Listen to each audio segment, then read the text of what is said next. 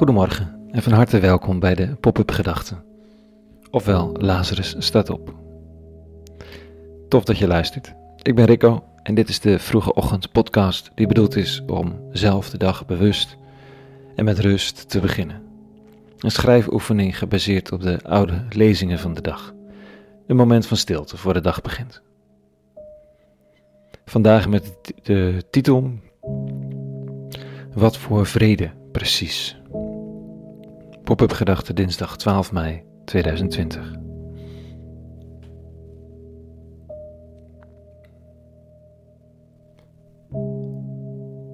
Het is stil buiten.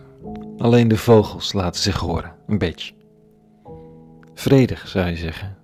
De zon komt op. Het huis is rustig. De appartementen bij de overburen zijn allemaal nog niet tot leven gekomen. Ook de kinderen slapen nog. Mijn moment van vrede, toch? Nou ja, dat hoeft natuurlijk helemaal niet. Ik kan in deze stilte helemaal gestoord worden van de hoeveelheid werk die me te doen staat. Of van het totale gebrek aan werk in deze tijd. Ik kan, in, ik kan in de stilte bang worden van de vele vragen die ik mezelf stel. Ik kan in de rust opeens een zelfverwijt op me door laten dringen dat de bodem onder mijn voeten vandaan slaat. Dan heb je geen stilte nodig voor je vrede, maar voel je veel meer vrede bij afleiding en herrie. Bij mensen die iets van je vragen, bij buren die herrie maken. Zodat je, zoals dat s'nachts kan zijn, de nacht kan een vredige rust lijken. Maar als je ligt te woelen en de gedachten met je op de loop gaan, dan hoop je dat het snel gedaan is met de donkere stilte. En dat het licht wordt, zodat alles weer in proporties komt. Vrede is niet extern, al kan het wel zo lijken. Stilte is niet per se rust, al kan dat soms wel zo voelen. Wat is vrede? Vandaag zegt Jezus dit tegen zijn leerlingen, vlak voordat hij gearresteerd, gemarteld, geëxecuteerd gaat worden op gruwelijke wijze. Hij zegt dit: Vrede laat ik u na. Mijn vrede geef ik u. Niet zoals de wereld die geeft, geef ik hem u. Laat uw hart niet verontrust of kleinmoedig worden. Nou weet ik niet, niet precies wat er bedoeld wordt met vrede die de wereld geeft. Het is blijkbaar minder waardevolle vrede, maar toelichting ontbreekt, dus we kunnen er wat mee spelen. De vrede die gegeven wordt door de man van Nazareth is nodig, opdat het hart niet verontrust wordt, of kleinmoedig of angstig. Dat voorspelt niet veel goeds over de omstandigheden die staan te wachten. Blijkbaar is de vrede geen vrede in rust, maar een vrede in onrust, een rust in chaos, een vertrouwen te midden van een beangstigende wereld. Vrede is soms te vinden in afleiding, vrede is soms te vinden in stilte, maar geen van beiden zegt iets over het hart. En daar zit mijn verlangen, en van velen van ons, dat er iets in het hart gebeurt, op zielsniveau, waarbij de rust weldadig kan voelen en de onrust je niet van je stuk brengt.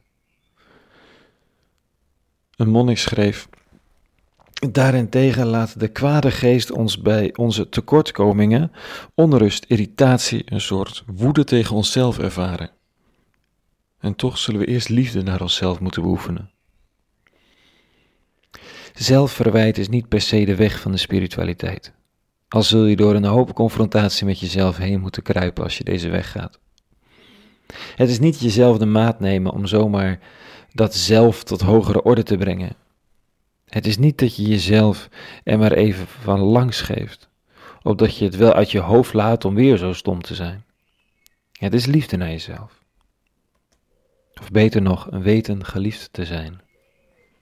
Binnen de ruimte van die overtuiging is er plek voor spijt, voor vergeving, voor hoop, voor verandering, voor stilte, voor afleiding, alles. De vrede die de man van Nazareth introduceert is geen externe omstandigheid, waardoor het lekker rustig wordt in de wereld. Een soort virus waarmee de wereld even thuis moet blijven om op adem te komen. Dat is het niet. Het is de gedachte dat in welke omstandigheid dan ook, wat je ook wel of niet hebt gepresteerd, dat iemand jou in deze wereld heeft bedoeld. En dan niet in de hoop dat er ooit iets van je terecht zou komen,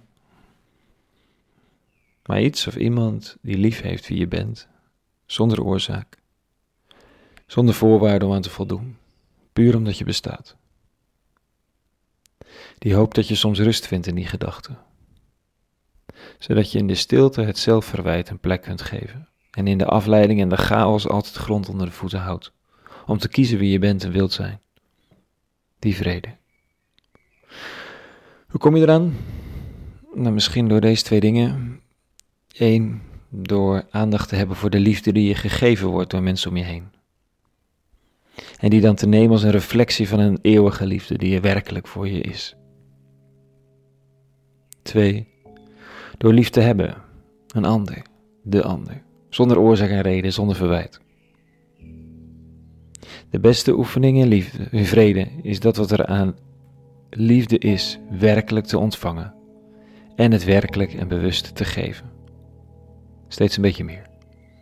Een oefening zonder einde, met steeds een beetje meer vrede tot gevolg. Tot zover vandaag. Een hele goede dinsdag gewenst. En vrede. En alle goeds.